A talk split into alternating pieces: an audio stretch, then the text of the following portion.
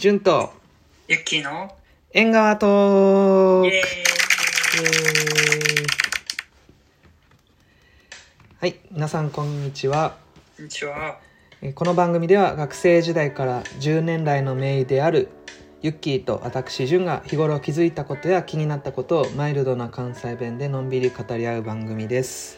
はい、今回は、先ほど公開した海外で食べて印象に残った食、11食も紹介したんですけども、はい、でお互い紹介したやつで気になったところ、私はユッキーので、ユッキーは私の分を、はい、もう少し深掘りして聞いてみるっていう、そういう会にしたいと思います、はい、まずじゃあ俺の方からユッキーの紹介してくれたやつで気になったやつは、はい、やっぱりワンタン麺かな。ワンタン麺ね、あれは本当に美味しかったです香港のワンタン麺ね、うん、うんうん。で別にその天在系だっけ、先ほど述べたところ以外にも結構ワンタン麺屋さんっていうのがあって、うん、そうそうで、まあ、それも結構個人系のお店でやってるところが多いので、うんうん、ぜひいろんなところに行くのもいいかなと思います。で、そのミシュランの話をしたんですけど、うん、ミシュランのこうなんでしょう、兄弟みたいな感じでビブグルマンっていうのがありまして、うちの方がミシュランって聞くと結構高級料理のイメージがあるんですけど、こう安くておすすめできるお店に対して、このビブグルマンっていうなんていうちょっと B 級グルメ感かなのある感じですね、うん、そういうなんでしょうね、称号というかのものがありまして、で今回その紹介したワンタン麺もそのビブグルマンに毎回出てくるっていうことで、一応まあミシュランの系列としてはミシュランなのでミシュラン取得してるみたいな感じでよく言われて、で自分そのビブグルマン巡りみたいなのをしてみたいなって思いが伝わって、そうそう安くて美味しいものね食べれるみたいな。でさユッキーがさっき送ってくれた URL でそのワンタン麺見るとさ、うん、めっちゃワンタンでかいやん。でかいでかい。香港って全体あんな感じなの？香港のワンタン麺って。そうやな、そうと思う。なんか日本のエースコックのワンタン麺を想像してるとうん、うん、でかいってなる。あでしかもエビもすごいプリプリで、なんか、うん、なんていうの、まあ、島やから香港、うん、だから結構新鮮なでかいエビが取れるのかなとか、ね、そうそう。なんか香港でその天津とかワンタン麺とか食べてすごいエビが好きになった。そう、うん、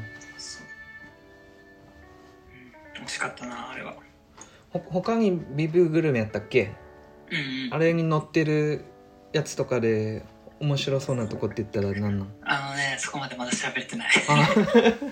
そうなんかでも本があるのか、ミシュランのガイドブックってあるやんか。うんうん。それと同じようにビブグルマンの本ガイドブックっていうのが毎年出されてるようなので、うん、それを見てね、こう、まあ、日本国内にもあるだろうと思うし、海外行く時にもそれでガイドにしてさ見れたら面白いんかなと思ったりしてます、うんうんうん、ってことは香港のみならず結構世界各国のがあるんかな、うんうん、あると思います。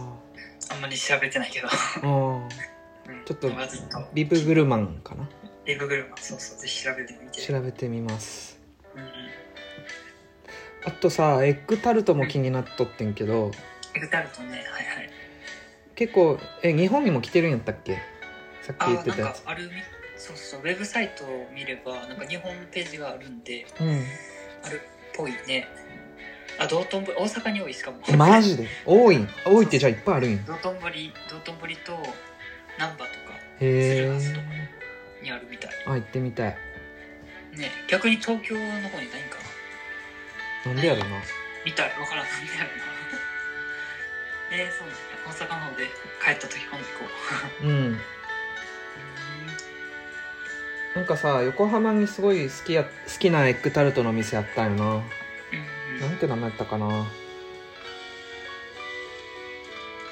しょよいしょ。あ、なんかね、なんて読むのかなこれ。感じ。孔面って赤い紅って糸辺の孔で紅って書いて、あと面木辺に白に巾着の金って書いて、はいはい、孔面って本面かな、うん、そこのエッグタルトすごい好きやった。横浜元町にあるやつ。なんかエッグタルトもこう結構食感がさ、いろいろあるか、うんうん、質感がすごいしっかりしたエッグタルトとか、うん、ちょっと柔らかめなやつとか、あ店の味があるわけやね。そうそうそう。でアンドリューのエッグタルトは結構柔らかめ、うん、こう外側はパイ生地でサクサクやねんけど、うん、中の卵のところは結構柔らかめ。へー。で表面が若干焦がしがついてて、うまいの。え？うまいの？うん。で出来たてが一番美味しいねんけど、うん、若干冷めても美味しい。あっていう。いいですね。そうそう。お土産にも最適と。そうですね。大阪でぜひ今度探してみよう。うんうん。そうやね。はいはいっていうのがまあ僕の話かな。僕の方から自分の話で気になったのは。あれですね、ニョニャ料理ですね。ああ、ニョニャ料理なんかやっぱいろんな文化混ざってるから面白いなっていうのは、食べててもなんか海外来たなみたいな感じはあるな。うんうんうん。なんか自分もインドネシア料理食べたことが何回かあるので、うん、なんかそれに近いのかなと思いつつ、でもなんかウェブでこう見てるとなんかそれともちょっと違うのかなと。うん。で、なんか中華系のね。要素が結構入ってきてるっていうことになる、ね、そもそもニョニャっていうのは19世紀あたりにそのマラッカというかマレーシアに移り住んできた人たち、中華系の華僑かな、いわゆる、うん、人たちがこうマラッカに住んでる人たちの中でマレー系の人と結婚して生まれた子供がニョニャって呼ばれてるんかな。男の子がババって言われてて、女の子がニョニャらしい。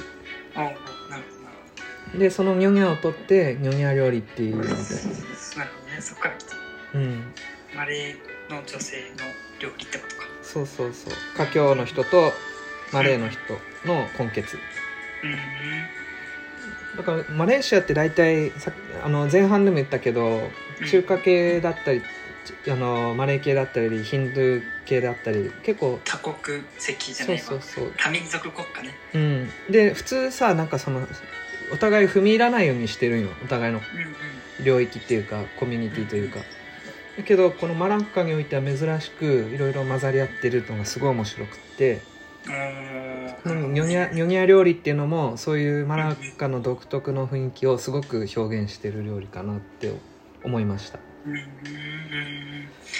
ほどね。さっき言ったなんか、うん、ちまきもその見た目がすごい中華なんやけど、うん、ちまき自体中華なんやけど開けてみたら青くて、それってなんか東南アジアとかで取れる豆だったり、あとはココナッツの味付けだったりみたいな、うん、青色のご飯ってなんかめっちゃ食欲をそそるイメージだと、味的にどんな感じ？味はおやつって感じ。おやつ甘いココナッツ系だったり甘みは結構強めで、なんか主食っていうかお昼ご飯っていうよりは、うん、なんかおやつに食べたいなっていう感じ、多分でもいろいろ味付けあるかもしれない、お店によって。これに関しては、ね、なんか聞けば聞くほど謎が深まれる。この青も全然どぎつくなくて、イメージで言ったら紫芋ってあるやん。あ、はいはい、あれに近い感じかな。それを聞くとまだ全然いけそう。そう、なんか聞いた時にその青色のご飯っていうのを聞いた時に一番先に思い出されたのがなんか東京で、うん、青いカレーっていうのを売ってるっていうのを聞いたことがあって、うん、その感じのめっちゃどぎつい青をイメージしてた。めっちゃ食欲そがれるやつやな。ここまでの青じゃないってことだな。そうそうそうそう。紫のね、うん、トップガンにしてみるわこれ。ぜひぜひぜひしてください。そんな感じですね。ニョニャ料理は日本でニョニャ料理の専門店はあんまりなさそうなんだけど、マレーシア料理の店は結構あるみたいやから、そこの中で多分やってる店っていうのは必ずあるみたい。なんかネットで調べてると結構ニョニャ料理が味わえますみたいな紹介してる店が何個かあったりする。マレーシア料理の一部みたいな感じで。そうそうそうそう。面白そう。ぜひ東南アジア料理を開拓してみたいな、そんな感じでした。なるほどね、じゃあこの辺で次回のお題を決めにかかりましょうか。ま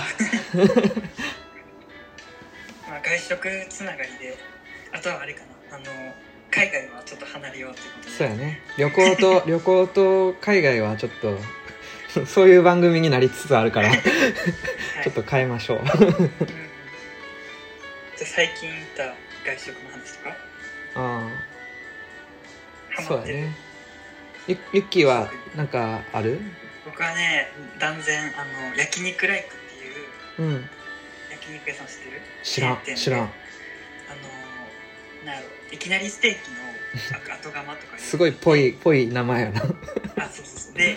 一人焼肉推奨の店。あ、なんかブースみたいになってんのやったっけ。そう、そこがめっちゃ美味しくて、値段も1000円前後で食べれる。で、普通に焼肉と、あとご飯とキムチとわかめスープのセット。そうっていう。わかりました。めっちゃ合ってる。じゃあ俺は茨城県に今住んでるんで、最近食べたあんこう鍋について話してみたいと思います。珍しいな、いいね。ちょっと美味しかったよ、すごく。だからそれについて喋られればと思います、はい、じゃあ今日はこの辺で終わります。はい、ありがとうございます。